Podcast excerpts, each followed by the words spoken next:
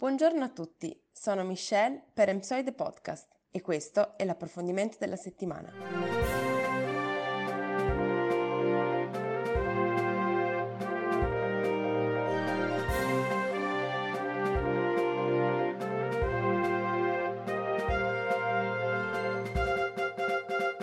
Nella puntata di oggi ripercorreremo un paio di eventi che nelle scorse settimane hanno visto il mondo dell'informazione divenire terreno di scontri diplomatici e di diatribe tra aziende private e istituzioni pubbliche, a danno della libertà di informazione. Il primo caso ha visto Cina e Regno Unito sfidarsi a colpi di interdizioni contro le rispettive emittenti televisive.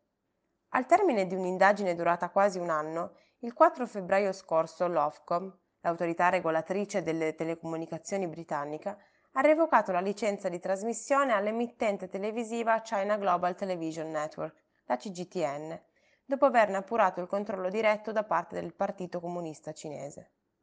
Infatti questa ingerenza costituisce una violazione delle leggi britanniche, le quali prevedono che la responsabilità editoriale debba essere detenuta interamente dalla compagnia formalmente titolare della licenza, in questo caso la società privata Star China Media Limited, e che questa non debba essere affiliata ad alcuna entità politica.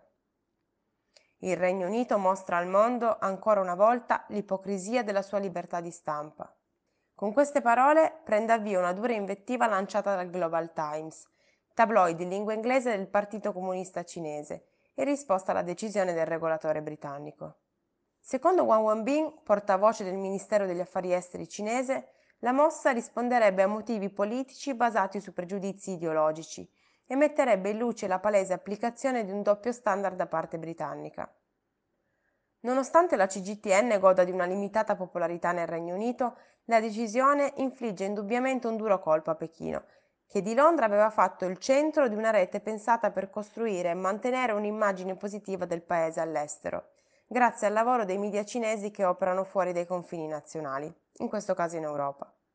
Pertanto la risposta cinese non si è fatta attendere e il 12 febbraio le autorità di Pechino, seguite a ruota da quelle di Hong Kong, hanno decretato il divieto di trasmissione del canale televisivo BBC World News, il cui accesso in Cina era peraltro già precluso al grande pubblico, essendo il canale accessibile solo negli hotel internazionali e nei complessi riservati al personale diplomatico.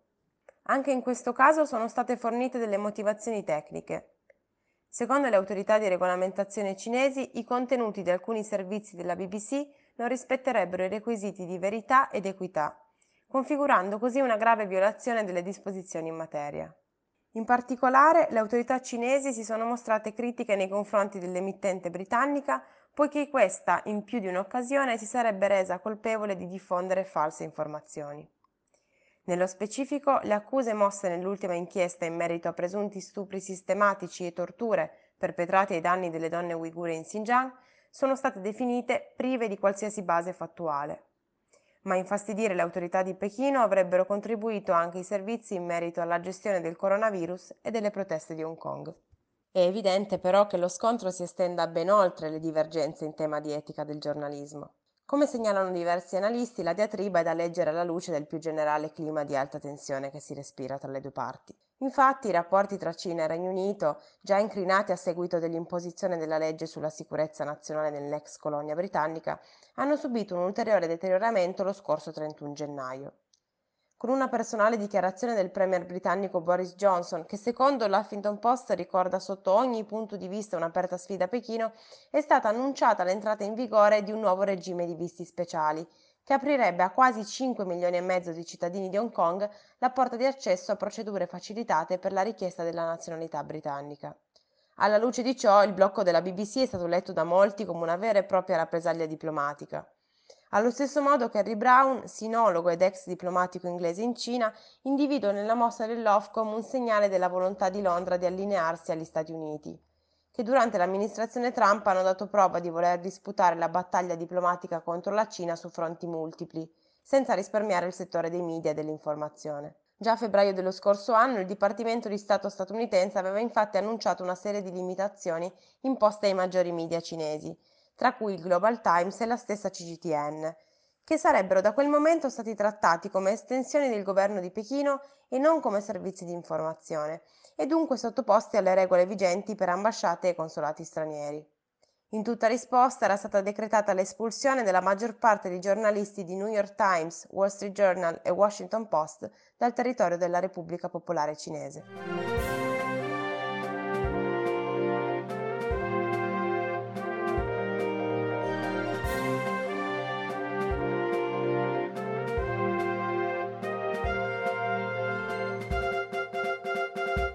Anche l'Australia è stata teatro di scontro sulla libertà di informazione ed accesso alle notizie. Questa volta però i due contendenti sono stati il governo di Canberra e il colosso di Mark Zuckerberg. Il governo australiano ha introdotto un nuovo regolamento che impone alle piattaforme digitali il pagamento per i contenuti di informazione messi in circolazione, da regolare tramite accordi privati forfettari stipulati con gli editori. Il provvedimento era in realtà in discussione ormai da tempo e Facebook aveva chiarito con anticipo quale sarebbe stata la sua linea. Tuttavia si era pensato che la questione si sarebbe risolta in una meno drastica soluzione negoziata tra la società e le autorità statali e difficilmente si sarebbe tradotta nell'effettivo blocco della condivisione delle notizie. La rottura invece è avvenuta, quantomeno in modo netto e inedito anche se non sicuramente definitivo. Da giovedì 18 gli utenti Facebook australiani si trovano tagliati fuori dal mondo dell'informazione online. Preclusa la visualizzazione e la condivisione di contenuti prodotti sia da editori locali che internazionali, mentre le notizie australiane non saranno ricondivisibili nemmeno dagli utenti degli altri paesi. Scott Morrison, primo ministro australiano, fa uso proprio della sua pagina personale su Facebook per esprimersi sull'accaduto, ribadendo che il fatto che le grandi società tecnologiche stiano cambiando il mondo non significa che queste debbano comandarlo. Questi avvenimenti hanno riacceso il mai sopito dibattito sul delicato rapporto tra le grandi società tecnologiche e le autorità statali, questione che sta rendendo chiara la necessità di elaborare regolamenti ad hoc anche in Europa e negli Stati Uniti. Proprio all'inizio di quest'anno l'opinione pubblica si era divisa in merito alla decisione della società di Zuckerberg di bloccare gli account Facebook e Instagram dell'allora presidente uscente Donald Trump ritenuto colpevole di aver utilizzato le piattaforme per postare contenuti che avrebbero fomentato le violenze che si stavano consumando in quelle ore presso la sede del congresso a Washington. Come spiega Walter Quattrociocchi, professore di data science all'Università degli Studi di Roma La Sapienza, questo tipo di decisione è un chiaro sintomo di quanto sia fuori controllo la situazione ed è una scelta che crea un precedente. Al netto delle singole diatribe, ciò che più interessa sono le implicazioni sociali e politiche di quanto sta avvenendo ultimamente. Il primo passo per il dipanamento sarà giungere alla formulazione di una regolamentazione che chiarisca i rispettivi ruoli delle entità private e statali, riflettendo ad esempio sull'opportunità di, di, affidare un ruolo editoriale così importante alle piattaforme digitali detenute dai grandi colossi tecnologici. Questo permetterebbe di circoscrivere entro limiti noti la pratica sempre più diffusa di controllo e blocco dei contenuti ritenuti falsi e o dannosi, onde evitare che questa si trasformi in uno strumento politico e che sfoci in pratiche arbitrarie di censura. A questo proposito è interessante notare che persino Google ha accettato di scendere a compromessi, adottando un approccio totalmente opposto, ovvero firmando accordi con le maggiori testate giornalistiche australiane. Stabilire un equilibrio tra la sicurezza nazionale e la protezione degli utenti da un lato e la tutela della libertà di espressione e di informazione dall'altro rappresenta indubbiamente una delle grandi sfide del momento. I divergenti approcci delle due big tech lasciano intravedere diverse strade percorribili per raggiungere questo obiettivo. Ciò che è certo è che sempre più frequentemente le sorti dei dissidi pubblico-privati e intergovernativi si disputeranno sui media e che un salto di qualità nell'elaborazione di misure che tutelino il settore dell'informazione è ora più che mai necessario. Siamo giunti alla fine di questa puntata di Emsoide Podcast. Vi aspettiamo la prossima settimana con un nuovo approfondimento.